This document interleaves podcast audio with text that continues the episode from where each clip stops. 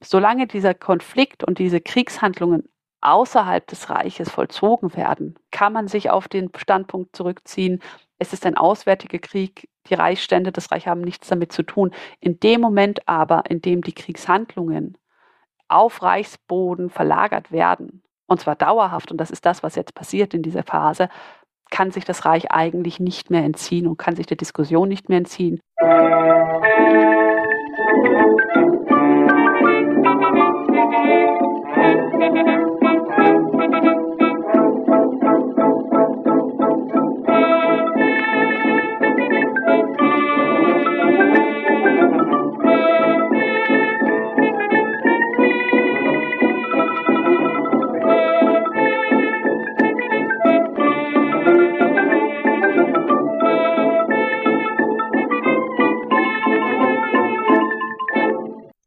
In dieser Folge von Geschichte Europas verschlägt es uns zum fünften Mal in den großen Nordischen Krieg.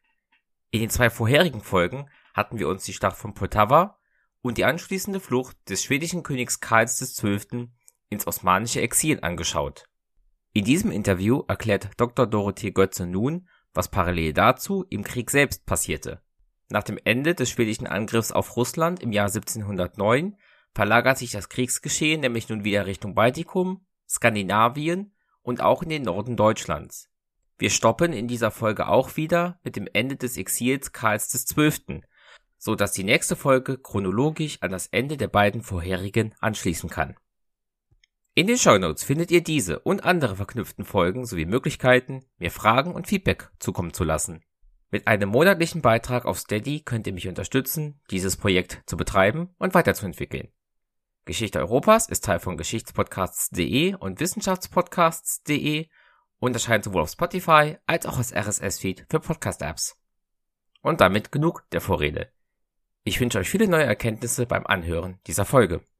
Bislang in den letzten Folgen hatten wir ja das Glück, dass wir unsere Erzählung so strukturieren konnten, dass wir das alles im Grunde in einer relativ chronologischen Reihenfolge auch aneinander anschließen konnten und das war im Grunde auch so der Charakter des Krieges. Das war ein Krieg in Etappen, der sich jeweils gegen einen spezifischen Gegner gewendet hat, nacheinander. Das war das Vorhaben Karls, weil er nicht die Stärke hatte, alle gleichzeitig äh, ja, abzuwehren.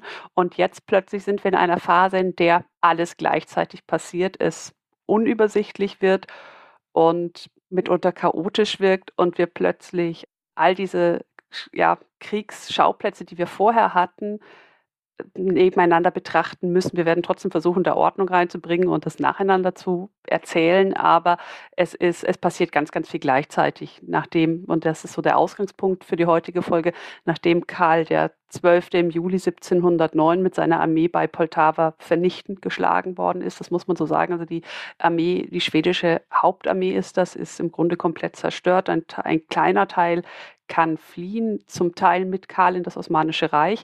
Und diese Flucht im, ins Osmanische Reich ist natürlich erstmal der Versuch, das Leben des Monarchen zu retten, aber es, sie mündet, muss man so sagen, in ein fünfjähriges Exil. Also er bleibt fünf Jahre bis 1714 im Osmanischen Reich, fern seiner Hauptstadt, fern seines Reiches. Ein kleiner Teil, ein anderer kleiner Teil wird versuchen, und dazu kommen wir im Laufe dieser Folge, sich in die schwedischen Gebiete, in irgendwelche schwedischen Gebiete, können wir vielleicht auch sagen, zu retten. Und der Großteil stirbt, ist verletzt oder gerät tatsächlich in russische Kriegsgefangenschaft. Das ist die Ausgangssituation, in der wir uns befinden. Sommer 1709. Und das ist auch, das hatten wir in der letzten Folge angesprochen oder in den letzten Folgen sogar, dass diese Schlacht wird als Wendepunkt im Großen Nordischen Krieg immer wieder postuliert, was damit zu tun hat, dass eben Schweden als dominante Macht abgelöst wird und im Grunde in den nächsten Jahren bis zum Ende des Krieges, und das sind ja immer, immerhin noch, das dürfen wir nicht vergessen, das sind ja immerhin noch elf bis zwölf Jahre, je nachdem, welchen Friedensschluss wir uns betrachten werden, also die zweite Hälfte dieses Kriegs im Grunde komplett in der, ja, in dem Versuch steht, sich irgendwie am Leben zu erhalten und irgendwie zu existieren und nicht, nicht vernichtend geschlagen zu werden von den Gegnern. Das ist sozusagen der Charakter, der sich ändert. Ähm, was man vielleicht auch noch sagen muss, ist, dass dieser Wendepunkt, also es ist diese große Schlacht, dieses große Ereignis, das natürlich die Entwicklung dahin bereits vorher begonnen hat. Das hatten wir auch besprochen durch die lange Dauer des Krieges. Und das wird, denke ich, jetzt in dieser Folge auch sehr deutlich werden, dass je länger der Krieg dauert, desto schwieriger wird es für alle Beteiligten, diesen Krieg überhaupt zu führen, weil die Ressourcen nicht nur begrenzt sind, sondern weil die Ressourcen eigentlich schon lange überspannt sind. Die Versorgungsschwierigkeiten sowohl mit Proviant als auch mit militärischer Ausrüstung werden immer schwieriger und werden immer schwieriger auch für alle Beteiligten zu bewältigen. Und jetzt sind wir vielleicht bei der Frage, wer sind denn die Beteiligten? 1709 hatten wir im Grunde nur noch zwei der ehemals vier Mächte im Großen Nordischen Krieg begonnen hatte, dieser Krieg ja mit einem Angriff einer Dreierallianz aus Dänemark, August von Sachsen, Polen und Litauen und Peter I. von Russland gegen Karl XII. von Schweden.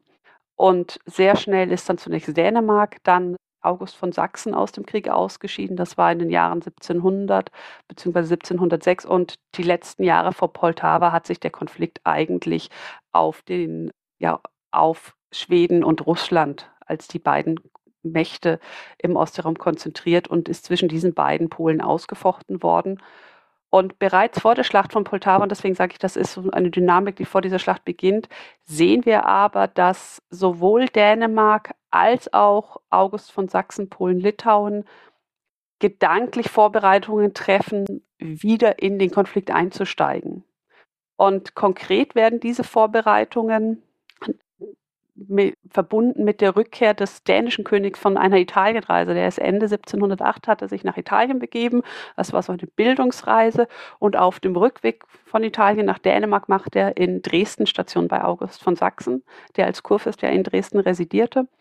Und die beiden kommen ins Gespräch und die beiden stimmen ihre Pläne ab und die beiden einigen sich darauf, ihr Bündnis gegen Karl XII. zu erneuern. Beide haben noch Ziele für Dänemark gilt es, die schwedische Hegemonie im Ostseeraum zu brechen. Es gibt auch Interessen an den heute südschwedischen Gebieten, die 1658, 1660 an Schweden übergegangen sind. Und für August ist die polnische Königskrone, die er 1706 mit dem Frieden von Altranstedt verloren hat, die er gerne zurückhaben möchte und seine Position in Polen will er zurückbekommen, er will sie stärken, er will sie ausbauen und er möchte dafür Livland erobern. Das sind so die beiden Ziele.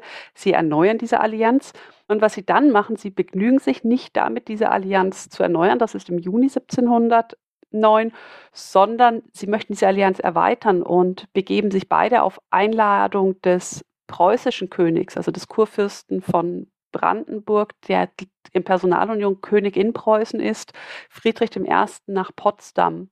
Und dort kommt es dann im Juli 1709 zu dem bekannten Dreikönigstreffen. Und das ist eine ganz seltene Situation in der frühen Neuzeit, dass wir wirklich drei regierende Monarchen an einem Platz haben. Denn, das hatten wir auch in den letzten, immer, in den letzten Folgen immer mal angedeutet, diese eigentlich finden diese Treffen nicht mehr statt, sondern die, die Könige bleiben in ihren Höfen. Vielleicht treffen sich mal zwei Könige an einem Ort und alles, was an Diplomatie, an Bündnis, Absprachen vorbereitet wird, das läuft eigentlich über Diplomaten, das läuft über Gesandte. Und hier haben wir den Fall, drei Könige treffen sich in Potsdam.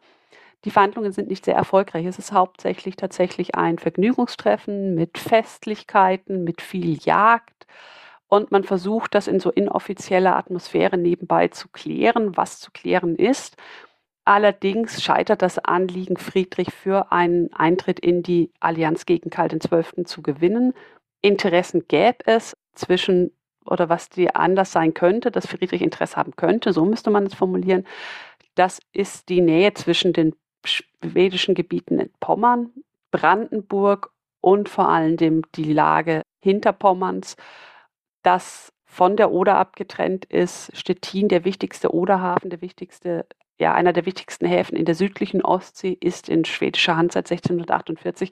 Und das ist eigentlich schon lange auch ein Interesse der brandenburgischen Politik, zumindest Stettin zu bekommen und den Zugang zur Oder und zu den Handelswegen zu sichern. Warum sagt, warum verweigert sich Friedrich? Das hat zu tun mit dem nach wie vor parallel ausgetragenen spanischen Erbfolgekrieg. Das heißt, wir sind in einer Phase auch in Europa, wo unheimlich viel Konflikt nach wie vor parallel stattfindet und wo der Großteil des Heiligen Römischen Reiches und Westeuropas sich eigentlich auf den Konflikt mit Frankreich und Spanien ja, konzentriert und es dann dazu diesen anderen Konflikt im, im, ja, im Osten, im Nordosten des Europas gibt, im Ostseeraum. Und es besteht seit Anfang des Konfliktes auch, das sollten wir auch nochmal wiederholen, die Gefahr, dass diese beiden Konflikte irgendwie miteinander verwoben werden und es dann noch komplizierter wird, sowohl militärisch als auch politisch. Und das ist etwas, was unter anderem Friedrich I. vermeiden möchte, der seine Truppen eben im spanischen Erbfolgekrieg gebunden sieht und deswegen nicht agieren kann. Und nach dieser, ja, nach dieser Einigung zwischen Dänemark und Sachsen kommt es dann auch im August 1709 zum einen zum Einmarsch sächsischer Truppen nach Polen. Das heißt, August I. sieht sich nicht mehr an die Verpflichtung von Alt-Rahnstedt gebunden. Er nimmt, er tritt wieder in den Krieg ein gegen Karl, er nimmt den polnischen Königstitel wieder an und er versucht, diese, diese Annahme des Titels realpolitisch sozusagen zu manifestieren, indem er versucht, das Herrschaftsgebiet dieser Krone wieder unter seine Kontrolle zu bringen. In, in Polen ist ja seit 1706 ein König von Karls Gnaden, wenn man so möchte, also ein schwedischer Marionettenkönig, installiert und regiert dort. Parallel dazu äh, gibt es Verhandlungen zwischen August und Peter I. über die Erneuerung der sächsisch-russischen Allianz. Diese Verhandlungen werden im Oktober 1709 erfolgreich abgeschlossen. Und das Interessante hieran ist nämlich, dass eine zentrale Frage im Verhältnis zwischen Peter I. und August ist Livland, das ich schon erwähnt hatte. Livland ist seit Mitte der 1620er Jahre eine schwedische Provinz, das heißt, sie gehört in den Herrschaftsbereich der schwedischen Krone.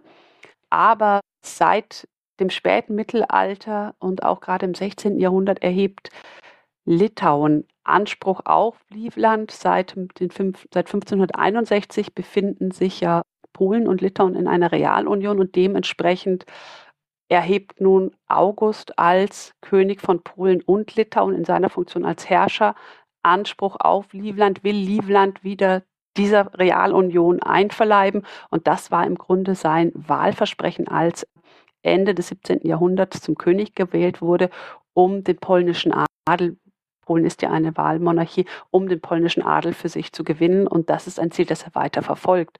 Das Problem ist jetzt aber, dass auch Russland Ansprüche und gerade Peter I. Ansprüche auf Livland erhebt. Denn im Grunde äh, sind das schwedische Livland und das schwedische Estland, also die schwedischen baltischen Provinzen, der Riegel, wenn man so möchte, der geografische, der Landriegel, der Russland von der Ostsee fernhält. Und das Ziel eines wieder einen Ostseezugang zu gewinnen und Russ damit am Ostseehandel partizipieren zu können und Russland auch von, von der Ostseeküste verteidigen zu können. Das ist auch schon lange ein Ziel russischer Politik, eine konstante russischer Politik. Und das ist ein Ziel, das Peter sehr, sehr nachhaltig verfolgt und dementsprechend hat auch er Interesse an Livland. Und nun einigen sich diese beiden Herrscher darauf, dass sie in eine Allianz gehen. Und Peter sagt zu, dass er Livland Polen, Litauen überlassen wird und damit August überlassen wird. Das wird noch im Laufe des, äh, des Konfliktes und der heutigen Folge relevant werden. Ähm, deshalb finde ich es wichtig, das jetzt schon zu erwähnen. Und was man auch noch sagen muss, dass parallel zu Russland und Sachsen auch die Verhandlungen zwischen Dänemark und Russland Peter I. wieder aufgenommen werden. Hier dauern die Verhandlungen länger, aber im Juni 1710 wird auch das Bündnis zwischen Dänemark und Russland erneuert. Und wenn wir dann uns das sozusagen das Ergebnis anschauen, dieses ersten Jahres von Juli 1709 bis Juni 1710, das ist fast ein Jahr, dann sehen wir, dass innerhalb dieses ersten Jahres im Grunde die alte Dreierallianz zwischen August von Sachsen, Polen, Litauen, Friedrich IV. von Dänemark und Peter I. wiederhergestellt ist und wir nicht die gleiche Ausgangssituation haben wie 1700, aber in der Konstellation der Gegner eine ähnliche Ausgangssituation haben. Und das erklärt auch, warum es dann ab 1710 vor allem so unübersichtlich wird, weil eben nicht mehr nur einer oder zwei Gegner vorhanden sind, sondern plötzlich sind wieder drei Gegner da, die unterschiedliche Strategien verfolgen, die sie abstimmen, die aber wieder gleichzeitig versuchen, Schweden anzugreifen. Vielleicht das so um die Ausgangssituation 1709, 1710 ja, zu umschreiben. Jetzt ist in Poltava ja ein Großteil der schwedischen Armee geschlagen worden. Hatte man trotzdem noch ja, Besatzungstruppen verteilt, die eben diesen ja neuerlichen Angriffsversuchen entgegenstehen können? Oder ist das eine Phase, in der Schweden quasi jetzt wehrlos dasteht? Also es ist im Grunde eine Phase, in der Schweden wehrlos dasteht. Äh, wie gesagt, die Hauptarmee ist zerstört. Es gibt kleinere Besatzungen in den Festungen, in den Provinzen. Die Provinzen, das meint die bereits erwähnten baltischen Provinzen, Estland, Livland. Wir können auch Karelien und Ingermannland, also ja, heute russisch-finnischen Grenzbereich dazu zählen, also der Bereich um die finnische Bucht. Und natürlich sind auch in den deutschen Besitzungen, in den Festungen, vor allem in Pommern, aber auch in Stade im Herzogtum Bremen Mannschaften vorhanden. Aber wie gesagt, das sind kleine, kleinere Mannschaften, das sind keine wirklich schlagkräftigen Armeen. Und es gibt auch im schwedischen Mutterland noch äh, ja, Armeen, aber auch eben in sehr klein oder Einheiten, bereits organisierte, einberufene Einheiten, aber alles in, in sehr kleiner Größe. Und das ist auch etwas, was dann eben prägend wird, gerade für diese, ja, im Grunde prägend wird für die folgenden Kriegsjahre. Und wenn wir uns anschauen, wie dieser Krieg weitergeht nach Poltava, dann ist es so, dass man, äh, dass die Gegner Karls XII. sich im Grunde auf eine Strategie einigen. Jeder verfolgt sozusagen sein nächstgelegenes Interesse, aber man koordiniert sich stärker. Und dieses Interesse beginnt im Grunde, man, man verfolgt im Grunde die gleiche Taktik, die man auch zu Beginn des Krieges äh, ja im Grunde schon eingesetzt hat. Man greift von zwei Seiten an. Sachsen und Russland, also die sächsischen und russischen Truppen, agieren zunächst vor allem in Polen. Und das ist, das ist naheliegend, weil sich ja die schwedische Armee irgendwie aus Poltava, der heutigen Ukraine, zurückziehen muss Richtung Nordwesten. Und die sächsischen und russischen Truppen folgen dem, beziehungsweise Sachsen versucht, Polen unter seine Kontrolle zu bringen. Und dementsprechend hat man sozusagen hier die Konzentration an der Ostflanke. Allerdings verlagert sich das Geschehen eben mit Polen und dann mit den russischen Truppen Polen Richtung Baltikum nach Nordosten, während Dänemark als sozusagen nächstes Ziel sich auf das schwedische Kernland bezieht und äh, Schweden in Südschweden, also in dem, im heutigen Skone, im südlichsten Zipfel Schwedens angreift. Und das ist insofern etwas Neues, als der Krieg bis dahin ja hauptsächlich außerhalb der schwedischen Gebiete statt, der schwedischen Kerngebiete stattgefunden hat. Er hat in Polen stattgefunden, er hat im Baltikum stattgefunden, also in den Ostseeprovinzen.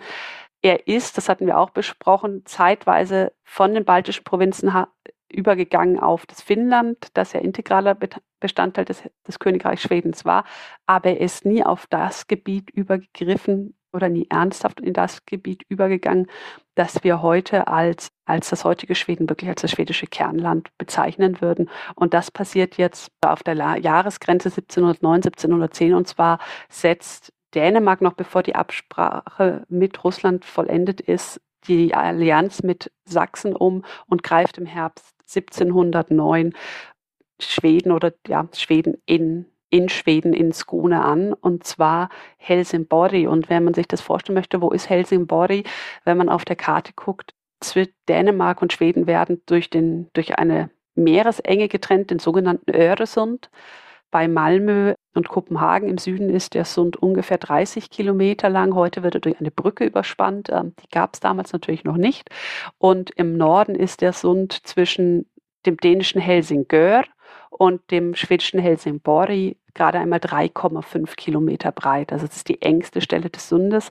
Das ist auch die strategisch wichtigste Stelle des Sundes, die auch über Jahrhunderte hinweg, das muss man sagen, immer wieder zu Konflikten geführt hat, weil Dänemark äh, das ja lange auch Skone als Bestandteil seines Herrschaftsbereiches bezeichnet hat und wahrnehmen konnte seit dem Mittelalter. Skone war aus Dänemark durch die Kontrolle über beide Seiten des Sundes nicht nur, den Zuf nicht nur die Zufahrt zur Ostsee blockieren konnte, wenn es wollte, sondern seit dem Mittelalter dort auch in Helsingör den Öresund Zoll erhebt und damit konstant hohe Einnahmen hat zur Finanzierung äh, des Königtums. Das, das muss man sagen. Und genau an dieser Stelle greift Dänemark an und als Grund, also man braucht, wenn man angreift, auch, auch in einem solchen Konflikt beziehungsweise beim Wiedereinstieg, man braucht einen Grund und als Grund für diesen Kriegseintritt wird eben auch der Sundzoll, der, der, der Zoll im Öresund angegeben, dass Schweden dort betrogen hätte, Dänemark betrogen hätte um, um, um Summen, die Dänemark zustehen würden und dass außerdem Dänemark die Einwohner in den ehemals dänischen, äh, dass Schweden außerdem die Einwohner in den ehemals schwedischen Gebieten, also in den ehemals ostdänischen Gebieten, nun südschwedischen Gebieten, das sind Skåne, Halland und Blekinge, dass es diese EinwohnerInnen schlecht behandelt habe. Und das konnte natürlich ein verantwortungsbewusster Landesvater nicht auf sich sitzen lassen und dementsprechend musste er diesen EinwohnerInnen zur Hilfe eilen. Und das tat er mit einer Armee von 16.000 Mann, der Schweden nichts entgegenzusetzen hatte. Das müssen wir ganz ehrlich sagen. Also es gab eine kleinere Armee, aber statt diese aufzureiben in Kämpfen gegen diese dänische Übermacht, war es so, dass die schwedische Generalität diese Armee im Grunde aus Skåne zurückgezogen hat, zunächst in das nördlich angrenzende Smoland, als auch in das ähm, an der Ostseite Schwedens angrenzende Blekinge. Und dementsprechend erfolgreich ist dieser dänische Kriegszug. Man erobert sehr, man erobert innerhalb ein, eines Tages im Grunde Helsingborg bzw. Helsingborg ergibt sich Dänemark. Ebenso problemlos werden wird Lund eingenommen, das deutlich südlicher liegt.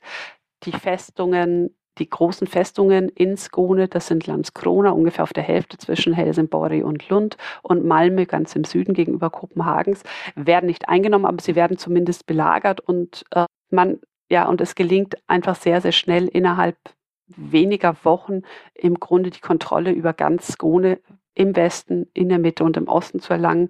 Also Anfang Dezember 1709 stehen die dänischen Truppen im Grunde auf der Ostseite des Skone vor Kristianstad und das Ganze auch ohne besonders heftige Gefechte. Und, und das ist eben mit der schwedischen Schwäche zu erklären, nach der du gefragt hattest.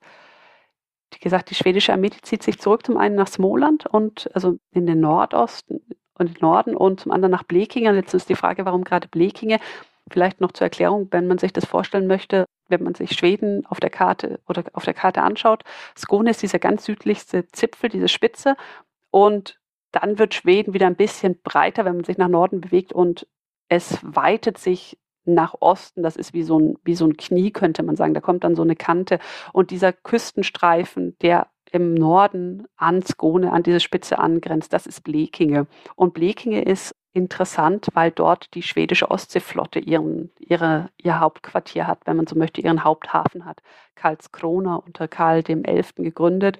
Und die schwedischen vorhandenen Truppen ziehen sich dorthin zurück, um diese Flotte zu schützen. Und die dänischen Truppen setzen nach, um genau diesen Flottenstandort zu erobern und damit die schwedische Seeunterstützung ja, zu unterbrechen und hinfällig zu machen. Man muss dazu sagen, das Ganze gelingt nicht. Und das hat zwei Gründe, warum es nicht gelingt. Das eine ist, dass während die Schweden Skone aufgeben, so kann man das im Grunde formulieren, werben sie im ganzen Land Männer und sie werben Truppen und sie stellen neue Verbände auf und trainieren sie. Das heißt, im Herbst 1709 bis, den, bis Anfang 1711 beginnt in Schweden eine unheimliche Rekrutierung, Maschinerie und man schafft es tatsächlich bis Februar 1710 und jetzt müssen wir uns überlegen, Herbst 1709, Februar 1710, das ist ein knappes halbes Jahr, wenn überhaupt. Man schafft es tatsächlich in dieser Zeit, eine Armee von 16.000 Mann aufzubauen aufzubauen. Und das ist im Grunde genau die Stärke, mit der Dänemark angegriffen hat. Also man schafft es, eine gleichwertige Armee von der Mannstärke wieder zu errichten, die mehr oder weniger schlecht ausgebildet ist. Also man nutzt die Wintermonate, um zu trainieren. Wohingegen Dänemark das Problem hat, es ist sehr leicht vorgerückt. Es gab wenig Belagerung. Landskrona Malmö hatte ich erwähnt, Kristianstad. Aber Dänemark muss dieses Gebiet sichern. Und vor allem hat Dänemark ein Problem mit dem Nachschub. Dänemark muss den Nachschub aus, von den dänischen Inseln aus Kopenhagen sichern. Und das wird zum Problem und das wird gerade im Winter zum Problem. Das heißt, während Dänemark an Schlagkraft verliert, auch aufgrund dieser Versorgungsprobleme in Skone, kann Schweden an Kraft gewinnen. Und das Ganze, oder es kommt dann zum Showdown, wenn man so möchte, im Februar 1710, Ende Februar 1710 wieder vor Helsingborg. Denn das, was im Februar passiert ist, ist, dass Schweden mit dieser neuen Armee Stück für Stück sich von Osten wieder nach Westen begeben hat, entlang der Grenze zwischen Skone und Smoland und damit auch die dänische Armee zum Manövrieren gezwungen hat mit der Verlagerung nach Westen. Es kommt zu keinen großen Schlachten, deswegen bewegen wir uns hier auf einem sehr strategisch-theoretischen Bereich. Es kommt eigentlich zu keinen größeren Schlachten. Es kommt zu so kleineren Treffen, das heißt kleinere Scharmützel, kleinere Auseinandersetzungen. Und dann Ende Februar 1710 kommt es bei Helsingborg, also dem Ort, an dem die Dänen auch an Land gegangen sind, zur Schlacht, die die Schweden gewinnen, haushoch gewinnen. Und wenn man sich die Zahlen anschaut, ist es sehr deutlich. Die Dänen haben mit Verlusten von bis zu 2000 Mann an Gefallenen zu rechnen. Ähm, ja, oder haben 2000 Mann etwa, die in dieser Schlacht gefallen sind, dänische Soldaten. Es werden circa 3000 bis 3500 dänische Soldaten in dieser Schlacht verletzt und es werden circa 2700 dänische Soldaten gefangen genommen. Und dann sind wir fast bei der Hälfte der dänischen Armee, zumal wir davon ausgehen können, dass nicht alle 16.000 Mann dort gekämpft haben, weil ja ein Teil noch an anderen Stellen in Skone ähm, stationiert war und den Nachschub sichern musste. Dahingegen die schwedischen Zahlen, also es sterben etwa 800 schwedische Soldaten in dieser Schlacht und es werden etwa 2100 schwedische Soldaten verletzt. Also das sind einfach die Fallzahlen sozusagen, die Verluste deutlich geringer und das hat eben damit zu tun, dass die dänische Armee in Skone schlecht versorgt war, versucht hat, das Territorium zu halten, also sehr durch den Kampf schon ermüdet war oder durch die durch die militärische Aktion, während Schweden relativ ausgeruhte Truppen hatte, die es in diese Schlacht werfen konnte. Und was Schweden, was Dänemark dann übrig bleibt nach diesem Verlust, ist im Grunde nur noch die Evakuierung der eigenen Truppen. Und das passiert dann in den nächsten Tagen, Anfang März 1710. Und damit ist dieses südschwedische Abenteuer für Dänemark im Grunde auch schon wieder vorbei. Also man hatte versucht, Schweden dort anzugreifen. Man hatte versucht, diese Gebiete zurückzubekommen und man scheitert damit. Und das erinnert doch sehr, sehr stark dieser, auch dieser Konflikt oder diese Episode des Konfliktes an den Anfang des großen nordischen Kriegs. Die hat sogar etwas, die hat ähnlich lang gedauert, als Dänemark nach etwa einem halben Jahr wieder aus dem Konflikt ausgeschieden ist. In diesem Fall scheidet Dänemark nicht aus dem Konflikt aus, aber es verlagert den Fokus seiner Aktivitäten dann in den Folgejahren. Aber das greifen wir dann so ein bisschen später in der Folge, denke ich, wieder auf. Denn es gibt ja noch andere Standorte, die wir uns anschauen müssen. Hier noch ganz kurz die Zwischenfrage. Kann man davon ausgehen, dass Karl XII., obwohl er im Osmanischen Reich sitzt, von dieser Invasion und dann auch von dem Zurückschlagen der Dänen erfahren hat? Einigermaßen zeitnah vielleicht sogar auch. Ja, also es ist davon auszugehen, es ist sehr, sehr schnell, ist im Grunde eine stehende Postverbindung zwischen Stockholm, wo der Reichsrat saß, der in Abwesenheit Karls die Regierungsgeschäfte ja, geleitet hat und dem König im Osmanischen Reich etabliert worden ist. Und es gab einen permanenten Austausch in diesen, eher in dieser Anfangszeit. Herbst 1709, Anfang 1710 war die Verbindung noch nicht so stabil, beziehungsweise war es noch nicht so eingespielt, aber im Grunde war der König über das informiert, was sowohl Polen als auch im Baltikum als auch hier in Südschweden passiert ist. Er war informiert und er hat dann, je länger sozusagen dieses Exil dauerte, desto stärker, und das hatten wir in der letzten Folge besprochen, desto stärker hat er auch wieder vom Exil aus eingegriffen in die Regierung und versucht, Direktiven vorzugeben, wie es sowohl militärisch, strategisch als auch innenpolitisch, außenpolitisch. Aber wir, gehen, wir können davon ausgehen, dass er informiert war und dass er wusste, was dort passiert ist und wie das ausgegangen ist. Absolut. Jetzt haben wir mit Dänemark und Skone einen der neuen alten Kriegsgegner und auch der Provinzen, die angegriffen werden, angeschaut.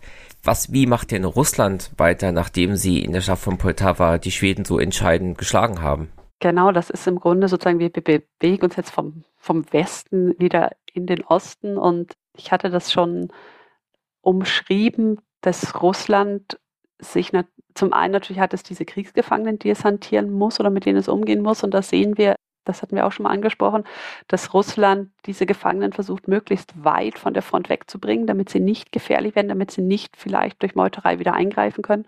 Und es bringt diese Kriegsgefangenen in den russisch-asiatischen Grenzraum tatsächlich, also wirklich weit weg vom europäischen Kriegsschauplatz. Und militärisch konzentriert sich Peter der Erste wieder auf das Baltikum. Die russischen Truppen werden durch Polen das heutige Weißrussland und das heutige Polen Richtung Baltikum wieder verlagert, wo ja die Front und die Kampfhandlungen weitergingen, trotz Poltava. Die russische, ja, die russische Armee war ja im Grunde aufgeteilt. Die Hauptarmee folgte kalt im 12. Richtung Poltava und ein kleinerer Teil war in den baltischen Provinzen, wo auch die Kriegshandlungen ja weitergegangen sind vor Poltava und auch jetzt nach Poltava. Und das wird im Grunde das Hauptaugenmerks Peters I. Die Hintergründe hatte ich jetzt ja schon eingangs erläutert. Und was wir sehen, ist eine Intensivierung der Kampfhandlungen und vor allem sehen wir, dass diese Kampfhandlungen jetzt auch erfolgreich sind. Die russische Armee oder der, das, der russische Angriff gegen Karl XII. richtete sich ja im Grunde von Anfang an gegen Estland und Livland. Wir können die Schlacht bei Nava nehmen. Das war eine der größten Schlachten gleich zu Beginn. Wir können die Belagerung Rigas nennen. Also das ist das Ziel eigentlich oder das nahe Ziel Peters I., diese Gebiete für den Ostseezugang zu erobern. Und das will er jetzt umsetzen. Und das kann er jetzt auch leichter umsetzen.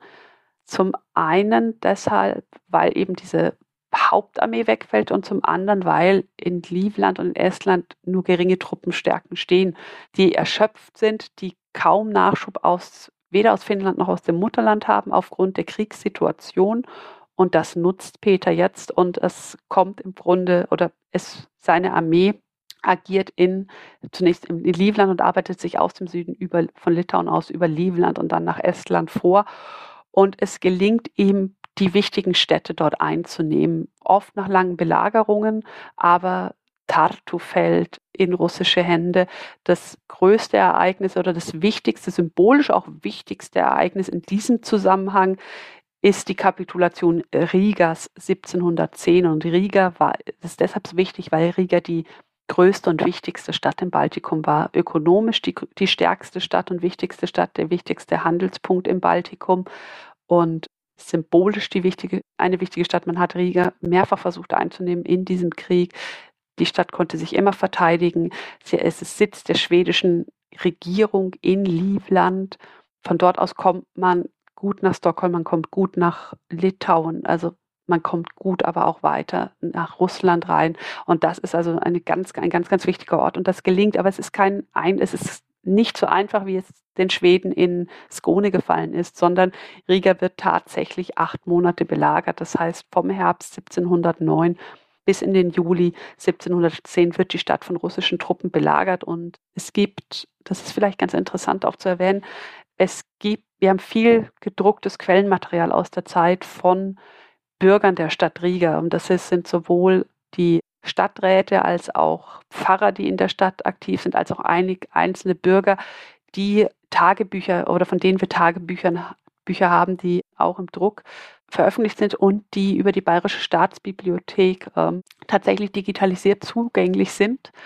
Und in diesen Büchern können wir lesen, wie die Situation in der Stadt war, sowohl was Bombardements betrifft, als auch äh, was die Lebensmittelsituation betrifft, als auch was natürlich die hygienischen Umstände und Krankheiten betrifft. Also Krieger war, wurde in dieser Zeit wie das gesamte Baltikum, das muss man auch dazu sagen, von der Pest heimgesucht. Das heißt, mit den Kriegshandlungen und den verschlechterten hygienischen Bedingungen kamen Krankheiten. Die Pest, die natürlich auch nochmal deutlich Todesopfer gefordert hat. Und wie gesagt, Anfang Juli, am 4. Juli, Juli 1710 ergibt sich die Stadt. Und das ist vielleicht auch noch interessant zu erwähnen. Wie läuft so eine, ja, wie läuft im Grunde so eine Kapitulation ab? Wir sagen immer, die Stadt ergibt sich, die Stadt öffnet ihre Tore für die Angreifer. Das ist aber nicht so, dass man plötzlich einfach die Tür aufmacht und sagt, hier kommt, willkommen, kommt rein. So, wir kämpfen nicht mehr, sondern, und das im Falle Rigas können wir sehr gut nachvollziehen, eben aus den benannten Quellen, aber auch weil diese Kapitulation mit einem unheimlichen, mit einem großen Medium, Medienecho begleitet worden ist, dass wir nicht in dem Maße für andere Städte im Ostseeraum haben im Kontext dieses Krieges. Also, und daran sieht man auch nochmal, wie wichtig es war für beide Seiten, was in Riga passiert ist. Und wir haben mehrere Berichte, also mehrere Flugschriften, die die Kapitulation Rigas und die Übergabe an die russischen Belagerer beschreiben, sowohl aus Russland nahestehenden Quellen als auch aus Quellen mit etwas größerem Abstand, das muss man dazu sagen. Und eben dieser Kapitulation gingen mehrtägige Verhandlungen voraus. Der Gouverneur Livlands hat in Abstimmung mit der livländischen Ritterschaft. Das sind die Vertreter des Adels und das sind im Grunde die politischen Entscheidungs- und Amtsträger in Livland und dem Stadtrat der Stadt Riga beschlossen, man wird in Kapitulationsverhandlungen eintreten, hat Kontakt aufgenommen zum russischen Generalfeldmarschall Sheremetyev und dann wurden Geiseln ausgetauscht zwischen, den beiden Parteien. Also die russische Seite hat Geiseln gestellt und die schwedisch-rigerische Seite hat Geiseln gestellt. Diese Geiseln wurden ausgetauscht und man hat sozusagen zwischen Vertreter des, A, des, der Ritterschaft haben dann im russischen Feldlager über diese Kapitulation verhandelt, sind mit dem Ergebnis zurückgekommen. Das Ergebnis wurde bestätigt und unterzeichnet und dann hat sich Riga sozusagen die Kampfhandlungen eingestellt und sich in russische Hände begeben. Und nur zehn Tage nach dieser Kapitulation, am 14. Juli, folgte dann der feierliche Einzug des russischen Generalfeldmarschalls in die Stadt. Und dieser Einzug wurde inszeniert wie der Einzug eines Herrschers. Und auch in der Symbolik hat, es, hat dieser Einzug genau die die Sprache von Herrschereinzügen, wie wir sie seit dem Mittelalter mit dem Zeremoniell, mit dem Protokoll kennen, übernommen, bis hin zur Übergabe der Stadtschlüssel und damit wirklich der Aushändigung der Stadt in die russische, in die russische, in russische Hände. Und es wurde auch direkt, also nur zehn Tage nach der, nach der Kapitulation, leisteten die Ritterschaft als auch die Bürgerschaft den einen Huldigungseid gegenüber Peter I. und unterstellte sich damit im Grunde russischer Oberhoheit und russischer Regentschaft. Also das ging dann sehr, sehr schnell. Man sieht dann in den Folgemonaten, dass weitere Städte auch sich auch in die russische Herrschaft eingehen. Das sind im August ähm, Perno, also Pernau, eine weitere wichtige Hafen- und Handelsstadt. Das ist auch im August die Insel Ösel, die von russischen Truppen erobert werden kann und die vor der Küste Estlands liegt heute die größte estnische Insel.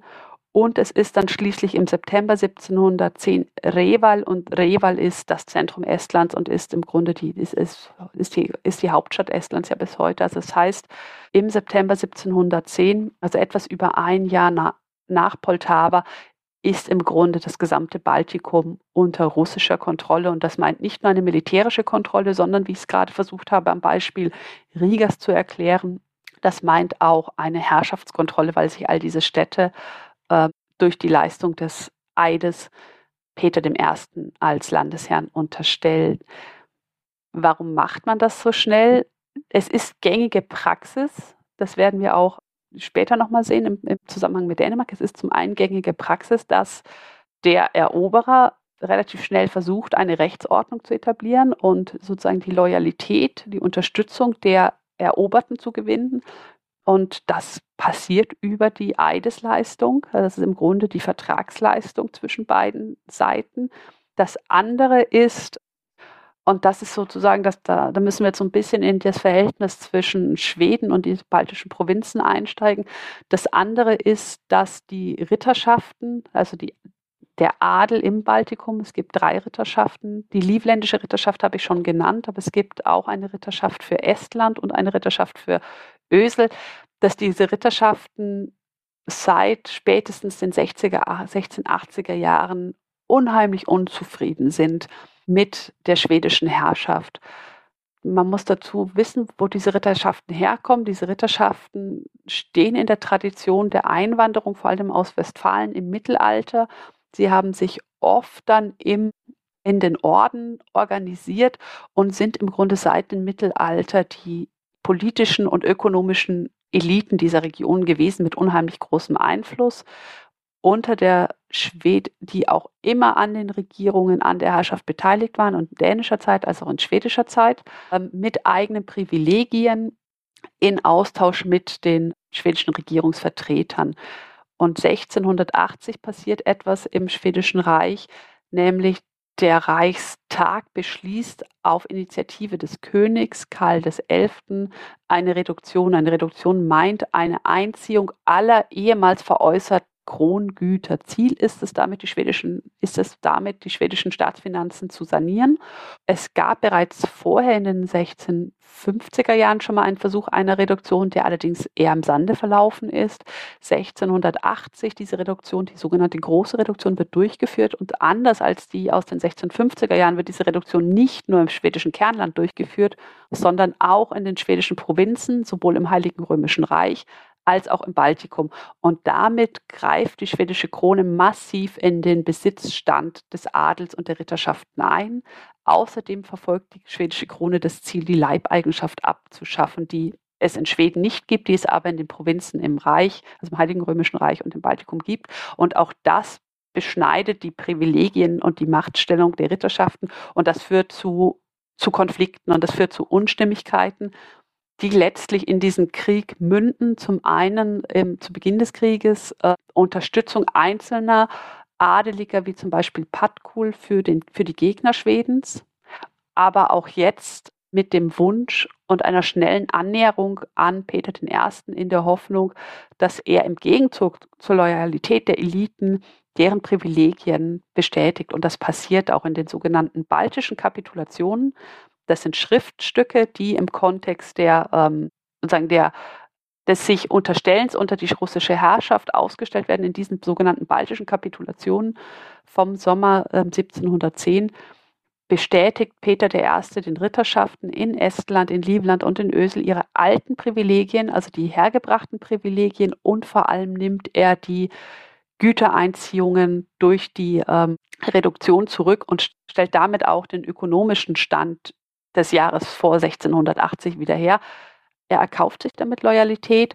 Gleichzeitig ist es natürlich für, die, ähm, für den Adel eine positive Situation, weil sie ihren Einfluss und vor allem ihre ökonomische Basis wieder ausweiten können. Also das muss man wissen, um zu verstehen, was da passiert ist und warum das auch so schnell ging und auch so schnell ging mit der Anerkennung und der Akzeptierung der russischen Herrschaft dann im Baltikum nachdem bis in den Herbst, bis in den September 1710 im Grunde das gesamte Baltikum erobert worden ist von und kontrolliert wird von russischen Truppen, ist auch der Weg für die russische Armee nach Finnland frei. Und das ist etwas, das wird dann bereits im Herbst und im der ersten Jahres 1713 auch in Angriff genommen. Also die russische Armee begibt sich nach Finnland. Sie kommen allerdings nicht allzu weit. Sie bleiben im Westen Finnland, des heutigen Finnlands am Kymmene-Fluss hängen. Das ist ungefähr auf der Höhe von, von Kotka. Warum ist es so wichtig, äh, dass, dass Peter nach Finnland geht? Da wohnen nicht so viele Menschen. Das ist strategisch nicht so wichtig, muss man sagen. Das liegt daran begründet, oder das liegt in der finnischen Bucht begründet. Den Süden kontrolliert er mit dem Baltikum, aber in der finnischen Bucht hat er 1703 die Stadt St. Petersburg gegründet. Das war sozusagen auch eine erste Demonstration oder eine Demonstration, nicht eine erste, aber es war eine Demonstration russischer Ansprüche und russischer Macht im Ostseeraum, der Zugang zur Ostsee. Man nennt es auch das Fenster zur Ostsee.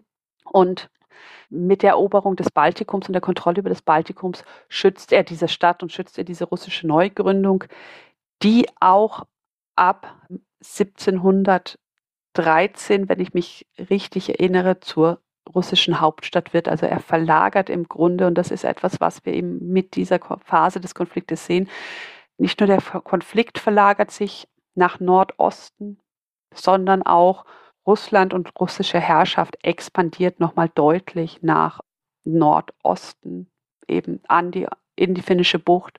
Petersburg wird im Laufe des Krieges zur Hauptstadt und es ist, die, es ist der Wunsch, durch die Kontrolle über die finnische Bucht von beiden Seiten im Süden und im Norden diese, diese neue Stadt und diesen neuen ja, Machtpol oder Machtstandort Russlands oder Peters I. zu schützen. Wie gesagt, ähm, die, die russischen Truppen rücken nach Finnland vor, allerdings noch ohne nennenswerte Flottenunterstützung. Und sie müssen sich dann im Grunde auch 1700, wir sind 1711, 12, man muss sich relativ schnell zurückziehen. Und warum muss man sich zurückziehen? es sind wieder Versorgungsprobleme. Also man läuft sich am Kymene fest und die Truppen können nicht ausreichend versorgt werden, weder aus den russischen Gebieten noch aus den baltischen Gebieten heraus.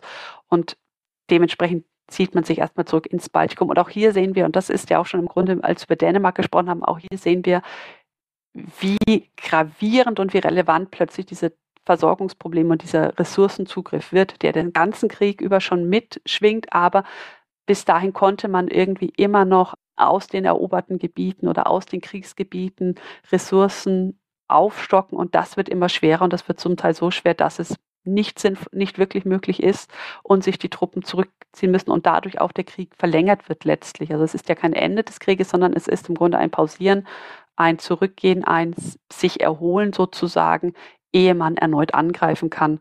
Und das ist das, was wir dann 1713 sehen. 1713 wird dieser Angriff auf Finnland von russischer Seite aus wieder aufgenommen. Allerdings diesmal leicht geänderte Strategie mit Flottenunterstützung. Das heißt, das, was man versucht hat, zu Fuß aus dem Baltikum über Karelien, Ingermannland nach Finnland zu kommen, das, das lässt man, das war nicht erfolgreich, sondern die Truppen werden mit Schiffen direkt westlich des Kymene abgesetzt. Es gelingt dadurch, Helsingfors, wie es damals hieß, also heute das Helsinki auf Finnisch, zu erobern. Es gelingt auch mit Schiffen die Südwestspitze Finnlands bei Hangö zu umrunden. Das macht den Weg frei nach Obu, Turku. Obo war damals die Hauptstadt Finnlands, also es war nicht Helsingfors, es war Obo war das Zentrum Finnlands.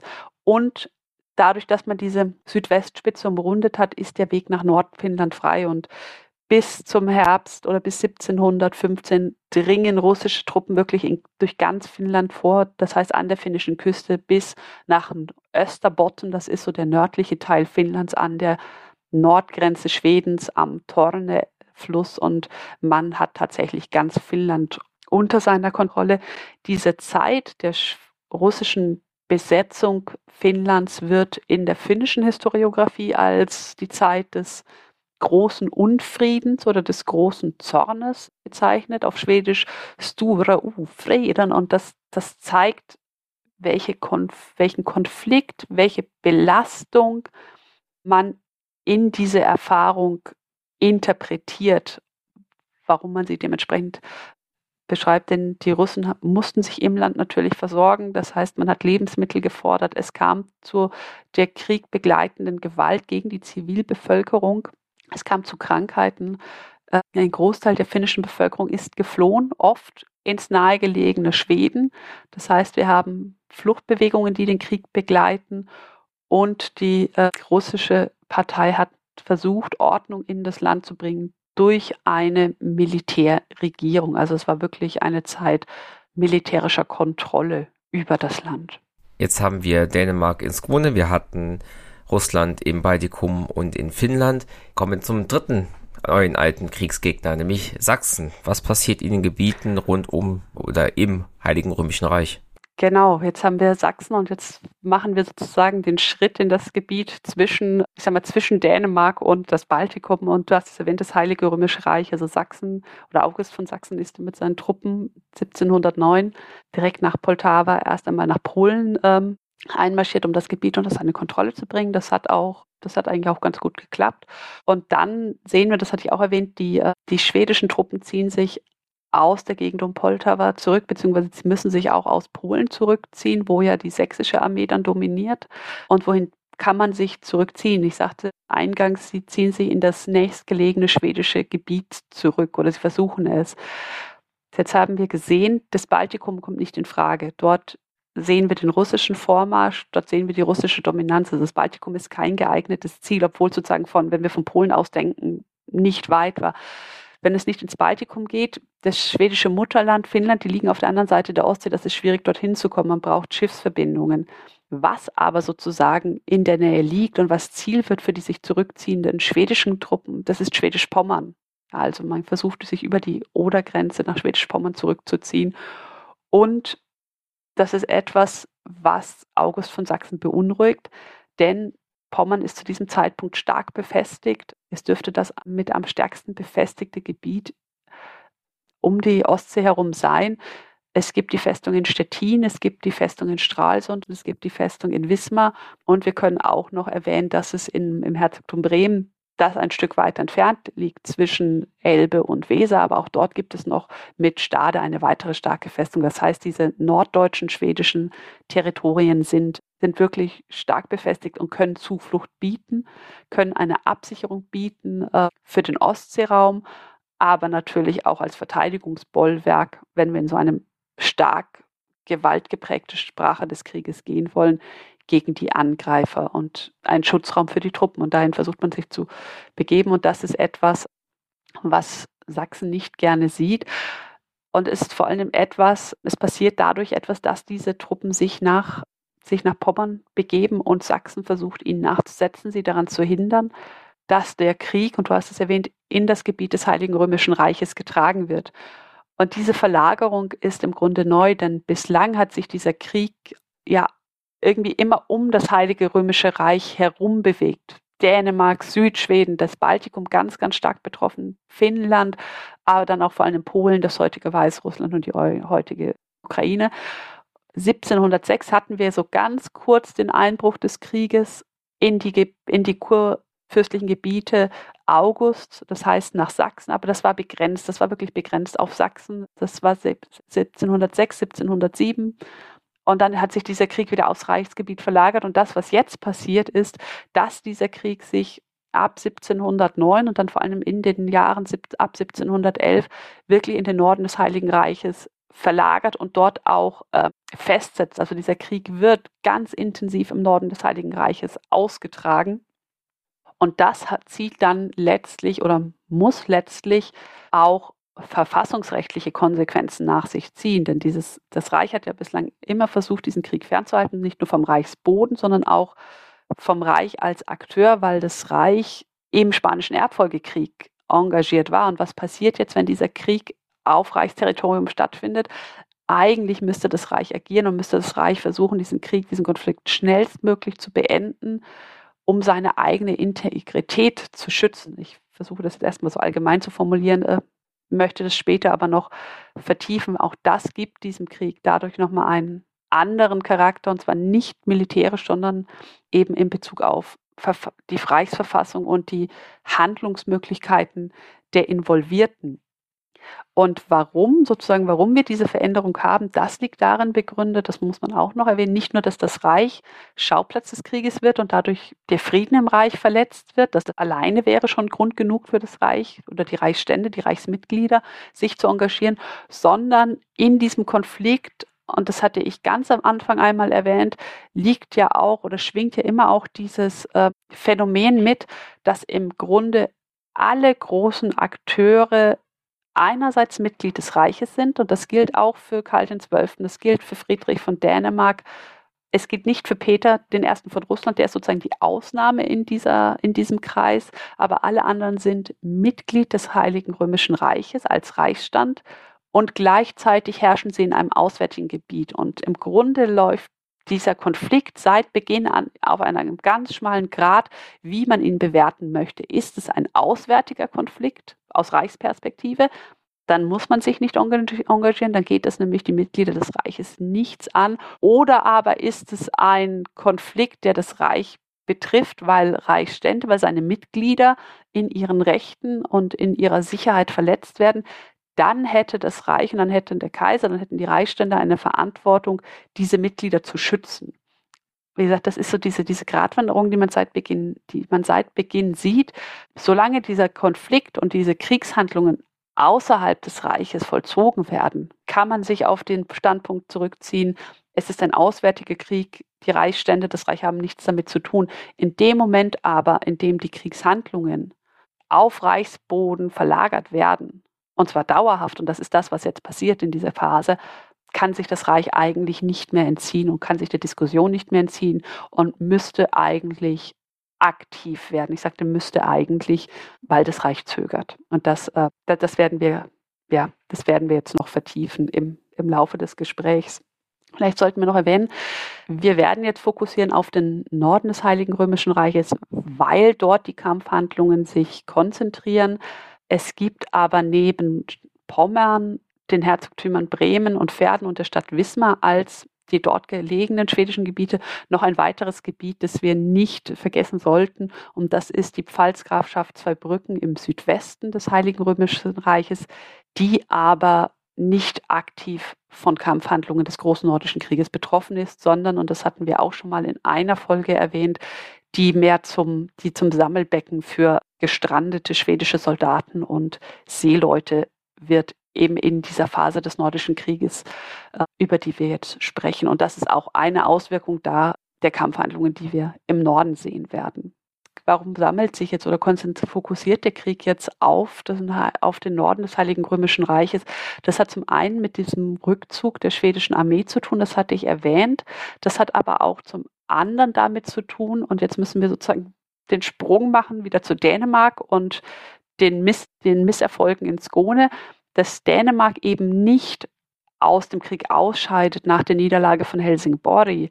Also es gibt keinen Frieden. Dänemark bleibt weiter aktiver Kriegsteilnehmer, aber der dänische König verlagert seinen Fokus. Skone ist unerreichbar, also versucht, sucht ein anderes Ziel. Und dieses weitere Ziel das sind die dänisch, das sind die schwedischen Provinzen im Reich und die kann er sehr gut über den Landweg erreichen, nämlich über Schleswig, das Teil der dänischen Monarchie ist, und dann Holstein. Und Holstein, ähm, Glückstadt ist das Reich gehört auch unter die dänische Herrschaft. Der dänische König ist Herzog von Holz, Holstein-Glückstadt und als solcher Mitglied des Reiches. Das heißt, er kann im Grunde über den Landweg, auch über seine Reichsterritorien, die schwedischen Gebiete erlangen. Und das sind zum einen ganz ein direkter Nachbarschaft zu Holstein wäre das Bremen und das angrenzende Pferden oder Pommern und Mann in Absprache mit den anderen Mitgliedern der Koalition versuchte man sich auf Pommern zu konzentrieren. Und das, das deswegen, weil Pommern die wichtigeren, die, die Ostseehäfen hat, die wichtig sind, in Wismar, in Stralsund, aber auch in Stettin weil es den Oderzugang hat, weil es das größere Truppenreservoir hat und dadurch als strategisch wichtiger erscheint und es als wichtig erscheint, dieses Gebiet zu kontrollieren. Was man vielleicht noch erwähnen sollte, ist, ähm, das Reich hat sich bislang wenig im Großen Nordischen Krieg engagiert, aber die Alliierten des Spanischen Erbfolgekriegs, also die Alliierten gegen Ludwig XIV., gegen Frankreich, die haben seit Beginn immer so, so, so ein Auge oder sie schielen immer aus dem Augenwinkel, könnte man vielleicht sagen, auf die Ereignisse des Großen Nordischen Krieges, eben weil Ziel sein muss, diese Konflikte getrennt zu halten. Und mit der Verlagerung des Krieges Richtung Norddeutschland sehen wir auch dort eine stärkere Aktivität. Und zwar erklären die, erklärt die sogenannte Große Hager Allianz oder die Hager Große Allianz heißt sie, im sogenannten, im ersten sogenannten Hager Konzert im März 1710 die dänischen und die schwedischen Besitzungen im Norden des Heiligen Römischen Reiches für neutral. Wer sind die Mitglieder dieser Hager Allianz? Das sind neben dem Kaiser und dem Heiligen Römischen Reich auch England, die Niederlande und Preußen. Und diese Allianz hat sich 1701, also zu Beginn des Spanischen Erbfolgekriegs, gegründet. Und wie gesagt, hier kommt England rein, hier kommt die Niederlande rein, die sogenannten Seemächte, dass man sieht, dass das Interesse am Ostseeraum über die Beteiligten hinausging, auch wenn sie sich sehr zurückhielten bislang. Und das Interesse liegt vor allem im Spanischen Erbfolgekrieg begründet, aber auch in, im Handel im Ostseeraum, der besonders für die Niederländer, aber auch für die Engländer im 18. Jahrhundert ein wichtiger Faktor war. Was heißt jetzt, man erklärt diese Be Gebiete für neutral? Das bedeutet, dass in, die, dass in diesen Gebieten keine Kampfhandlungen stattfinden sollten. Es bedeutet aber auch, dass aus diesen Gebieten heraus keine Kampfhandlungen stattfinden sollten. Das heißt, dass die Truppen, die dort stationiert waren, zum Beispiel die schwedischen Truppen, aber auch dänische Truppen in, in Holstein, dass die eben nicht auf die Nachbargebiete äh, ausgreifen sollten mit Kampfhandlungen, um sich zu verteidigen. Und damit hätte, versuchte man eigentlich diesen Krieg im Norden des Heiligen Römischen Reiches zu beruhigen bzw. zu verhindern, dass es dort tatsächlich zu Kampfhandlungen kommen sollte. Das war allerdings nicht sehr erfolgreich, da Karl XII. dieses Konzert nicht anerkannte und die Neutralisierung nicht anerkannte, sondern auf seinem Selbstverteidigungsrecht, das er aus dem Völkerrecht ableitete, bestand. Und jetzt kommen wir nochmal auch auf die Frage zurück. Äh, hier sieht man, dass Karl XII. informiert war. Also auf deine Frage von vorhin. Er war informiert, er wusste, was passierte. Er protestierte und er mischte sich in die Politik ein. Dadurch, dass allerdings Schweden Neutralität verweigerte und verweigerte, seine Gebiete nicht in Kampfhandlungen zu involvieren oder Kampfhandlungen aus seinen Gebieten heraus zu vollziehen, fühlte sich auch Dänemark nicht an das Konzert gebunden, sondern der dänische König war der Ansicht, er würde ja ins Hintertreffen geraten. Also das heißt, wenn er sich neutral verhielte, würde und Karl XII. würde dieses, ja, diese Verordnung, könnte man fast sagen, diese Erklärung nicht anerkennen, dann stünde Dänemark in permanenter Gefahr, aus Bremen heraus oder aus den anderen Gebieten im Norden des Heiligen Römischen Reiches angegriffen zu werden. Und dieser Gefahr wollte sich der dänische König nicht aussetzen. Im Grunde war es ein für ihn sehr praktischer Vorwand, sozusagen sich nicht neutral verhalten zu müssen, sondern weiter seinen Bündnisverpflichtungen äh, nachgehen zu können, weil eben diese Erklärung aus dem März 1710 nicht erfolgreich war, legten die, legten die, die Hager Allianz im August 1710, also knappes halbes Jahr später, ein zweites Hager Konzert vor, eine zweite Erklärung. Und in der beschloss man, eine Neutralitätsarmee aufzustellen, um die Durchsetzung dieser Neutralität, die ja nicht anerkannt worden ist, zu gewährleisten. Und diese Armee sollte 15.000 bis 16.000 Personen umfassen. Allerdings verzögerte sich die Aufstellung dieser Armee, das muss man auch ganz ehrlich sagen, aufgrund des andauernden Engagements der Hager Alliierten im Spanischen Erbfolgekrieg. Aber das war so ein tatsächlich ein externes Programm, wenn man so möchte, also ein nicht aus dem Reich kommendes Programm, sondern ein, ein Programm externer Mächte in zusammen in Einverständnis mit dem Kaiser um den Frieden im Reich zu bewahren. Und da sehen wir auch, was eigentlich sozusagen das, der Diskurs ist, der gerade den, die, die Verlagerung des großen nordischen Krieges nach Norddeutschland begleitet. Das ist immer die Sorge um den Frieden im Reich. Und das ist nicht nur aus dem Wunsch des Reiches nach Frieden herauszusehen, sondern im Kontext des Spanischen Erbfolgekrieges.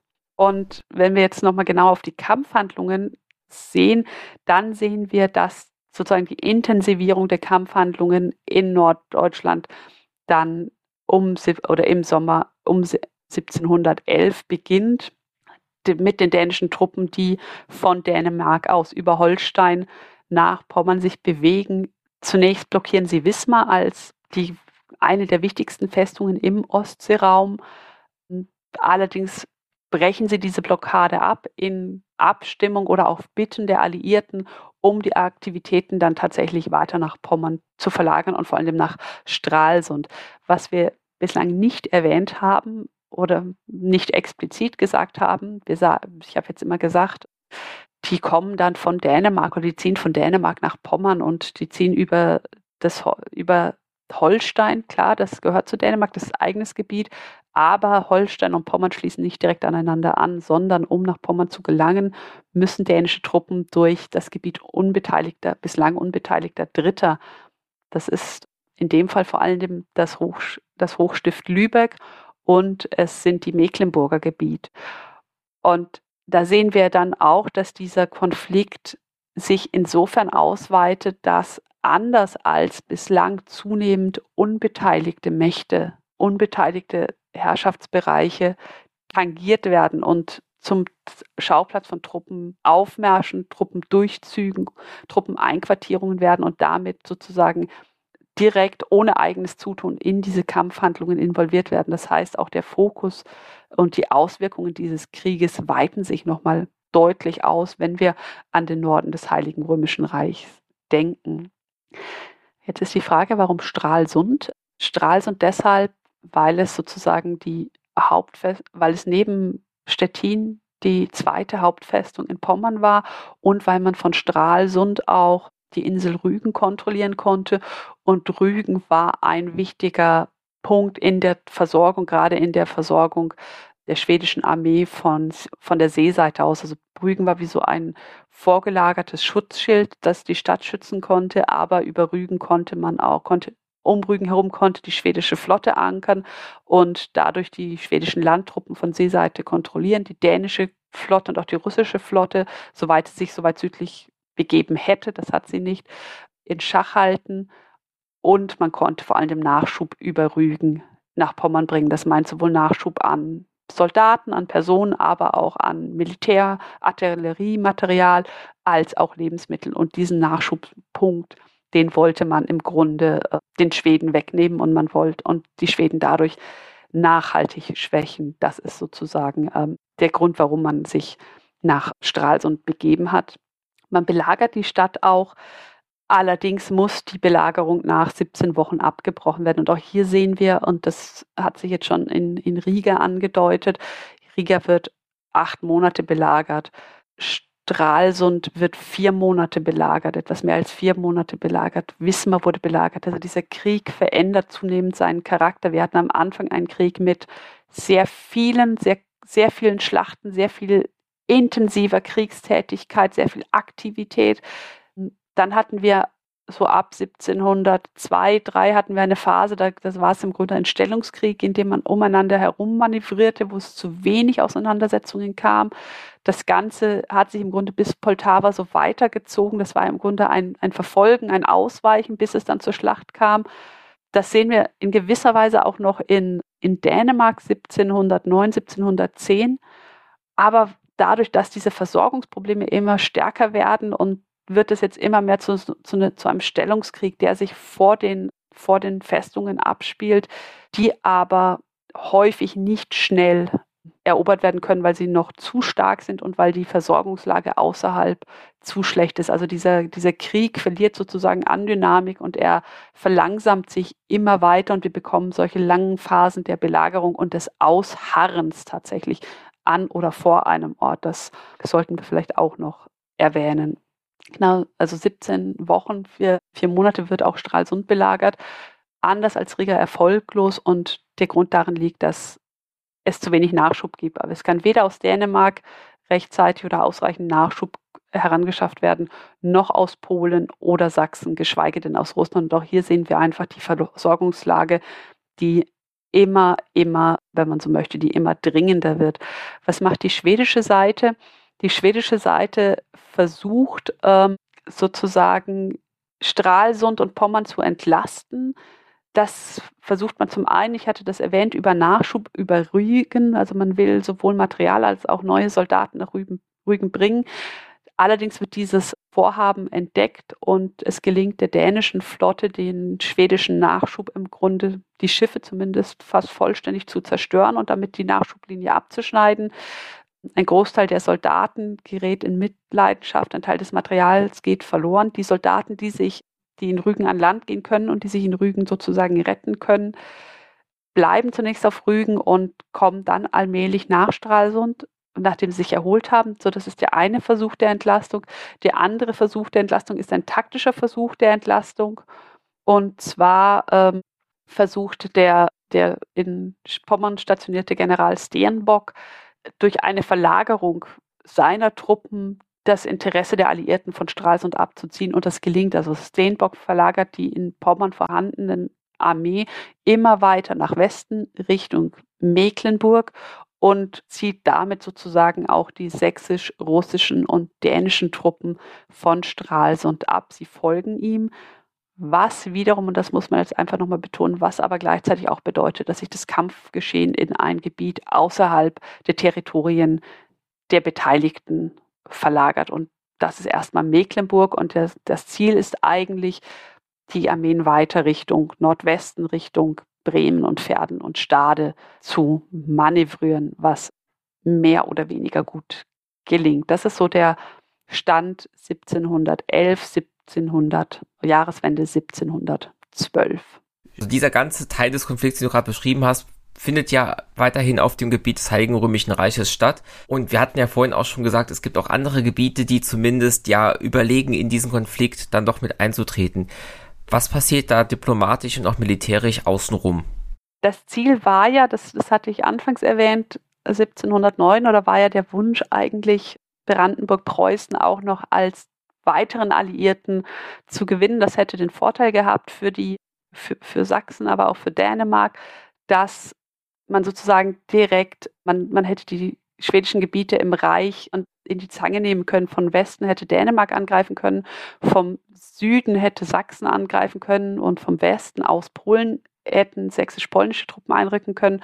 Und mit Brandenburg, Preußen und Hinterpommern wäre sozusagen auch die Westflanke gestärkt worden, beziehungsweise dann auch von Süden. Brandenburg grenzt ja auch im Süden an, an Pommern. Also man hätte sozusagen dieses Gebiet von, von, ja, von drei Seiten, Osten, Westen, Süden, angreifen können und hätte dann mit sehr viel Macht die schwedische Armee dort und die Schwede, das, Schwede, das schwedische Militär dort vermutlich schlagen können und damit diesem Krieg auch sehr schnell ein Ende setzen können.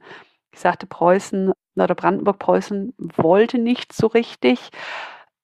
Also es wollte nicht wegen des Spanischen Erbfolgekrieges, aber es verweigerte zum Beispiel Durchzugsrechte für die schwedische Armee. Ähm, also es war so eine, ich sag mal, es war so eine eine parteiische Neutralität. Also es, es neigte eher zu den Alliierten, aber es wollte noch nicht aktiv eingreifen. Die Alliierten versuchten den, den Druck auf Preußen im Grunde zu, erhö zu erhöhen, dadurch, dass vor allem die russische Armee sich 1712 nach Stettin wandte. Also die sächsische Armee und die Bre und die dänische Armee, die orientierte sich stärker nach Westen zunächst.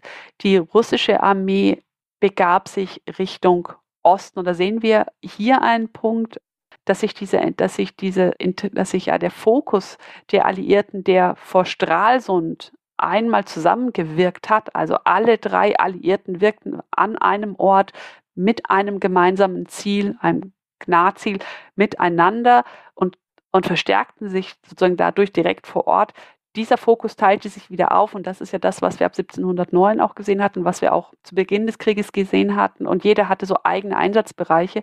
Das sehen wir auch jetzt wieder. Die russische Armee zog Richtung ähm, Stettin und versuchte Stettin zu erobern, in der Hoffnung, dass, wenn Stettin erobert worden wäre, so muss man es formulieren, man ein Lockmittel hätte, das man Brandenburg-Preußen anbieten könnte und das Brandenburg-Preußen dazu bewegen würde, einzusteigen, um die Stadt zum Beispiel in Sequester zu nehmen, das heißt in Verwaltung zu nehmen und sich dadurch aus der Neutralität zu begeben. Also das, das war so im Grunde der Versuch und man bereitete das auch auf diplomatischer Ebene vor. Man verhandelte darüber mit Brandenburg-Preußen, was geschehen könnte, wenn Stettin erobert worden wäre. Was man dazu sagen muss, ähm, ist, und das hatte ich jetzt gerade bei Stralsund nicht ganz so deutlich gemacht, diese Allianz, die stimmte sich ab. Es war nicht so, dass jeder machte, was er wollte, sondern das waren durchaus abgestimmte Aktionen. Und gerade im Kontext dieser, äh, des, des, des Kriegsgeschehens 1711, 12 vor Stralsund und dann vor Stettin wird diese Abstimmung wirklich greifbar, denn Peter I. ist vor Ort, also er ist einer der wenigen Monarchen, ähnlich wie Karl XII., die zu diesem Zeitpunkt aktiv in den Krieg, in die Kampf, an den Kampfhandlungen teilnehmen, zumindest phasenweise.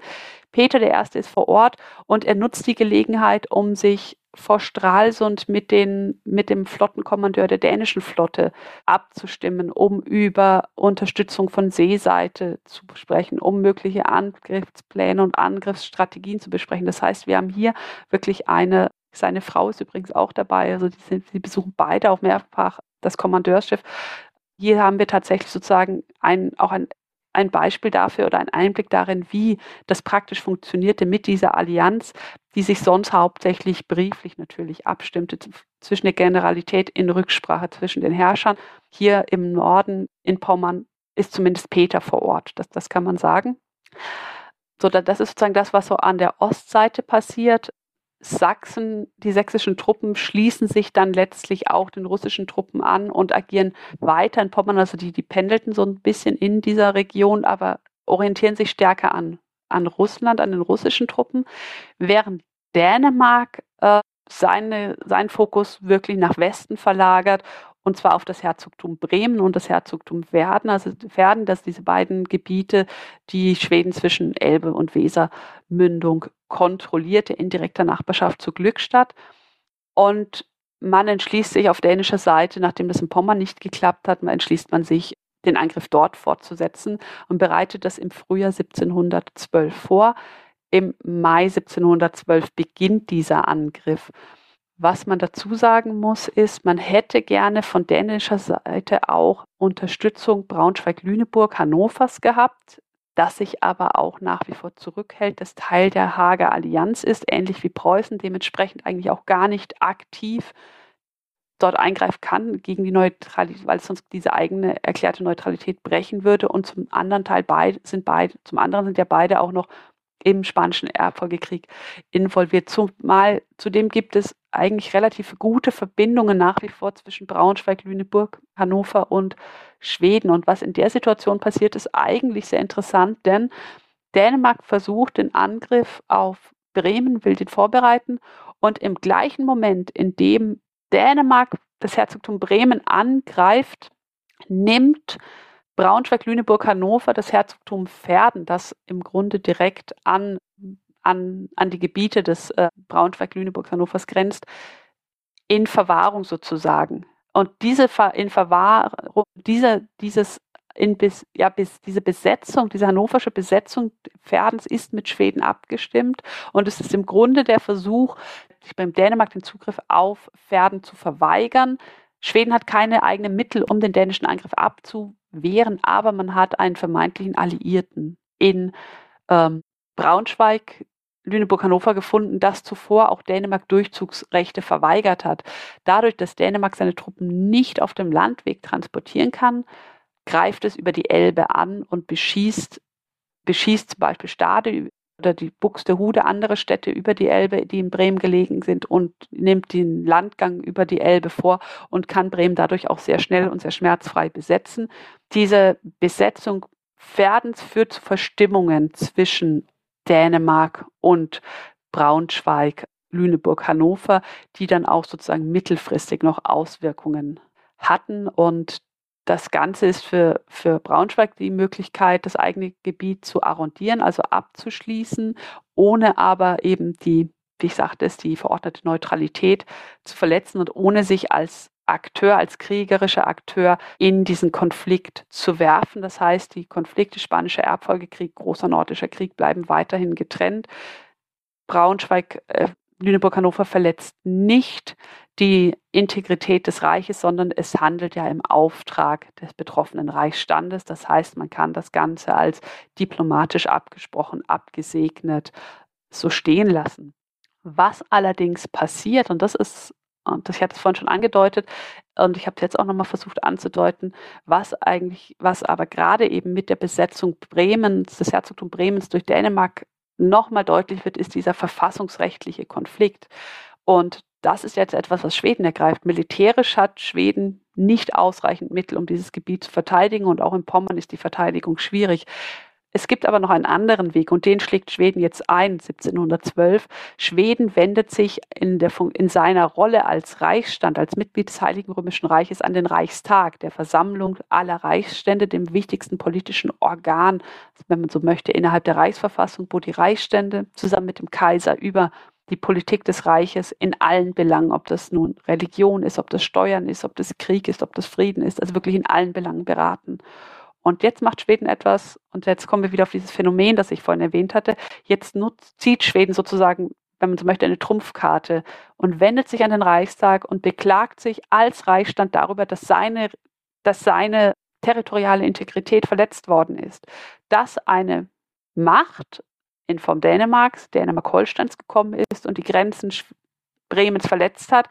Und um das sozusagen, um diesen Missstand auszuräumen, fordert der schwedische Gesandte beim Reichstag oder der Gesandte der schwedischen Territorien, so müssten wir es im Reich, so müssten wir es konkret, konkret bezeichnen, der fordert, dass nach Maßgabe der Reichsverfassung das Reich aktiv werden muss und Schweden Reichsgarantie gewährt, das heißt den Schutz seiner Territorien, den Schutz seiner Besitztümer, dass zudem die Angreifer, und als Angreifer wird Dänemark genannt, als Angreifer wird aber auch ähm, August von Kosachsen genannt, dass zudem die Angreifer mit Maßnahmen belegt werden und zu Reichsfeinden erklärt werden. Das heißt, Schweden fordert, dass sich das Reich auf die Seite des schwedischen Territorien stellt und dementsprechend die schwedischen Territorien gegen die Angreifer unterstützt.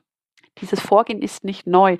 Das gleiche hat August von Sachsen 1706 versucht, als die schwedischen Truppen ins Reich einmarschiert sind oder in seine Gebiete im Reich, in seinem Reich gelegenen Gebiete einmarschiert sind. Damals, wie 1712, ist das Reich sehr, sind die Reichsstände sehr, sehr vorsichtig in dem, wie sie sich äußern. Also 1706 hat man versucht, das Ganze so auslaufen zu lassen durch Nichtbehandlung.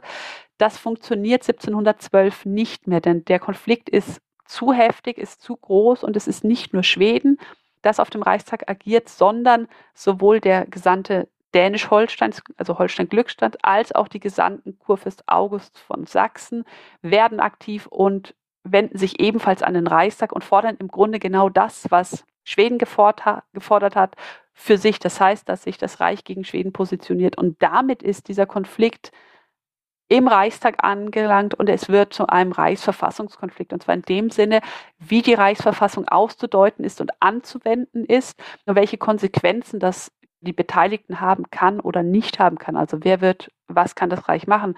Reichsfeindserklärung ist somit die größte Maßnahme. Das ist im Grunde ein Ausschluss und Abspre ein Absprechen aller Rechte, die man als Reichsstand hat. Man wendet sich gegen das Reich. Davor gibt es andere Maßnahmen. Man könnte benachbarte Reichsstände bitten, mit einer Ex Exekutionstruppen in die Region zu gehen, um die Ordnung wiederherzustellen.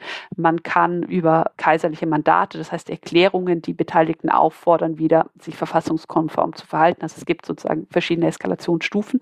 Und dieser Konflikt mündet also, diese Belagerung, diese Einnahme Bremens mündet also nicht nur in dieser Eroberung und der Eidleistung, sondern sie mündet tatsächlich darin, dass dieser Konflikt zu einem reichsinternen Konflikt wird, also die Ebene des Internationalen verlässt, nicht nur territorial, sondern auch verfassungsrechtlich und vor dem Reichstag ausgetragen wird in einer ganzen Reihe von Schriftsätzen, die hin und her geschickt werden und in dem die gegenseitigen Argumente dargelegt werden.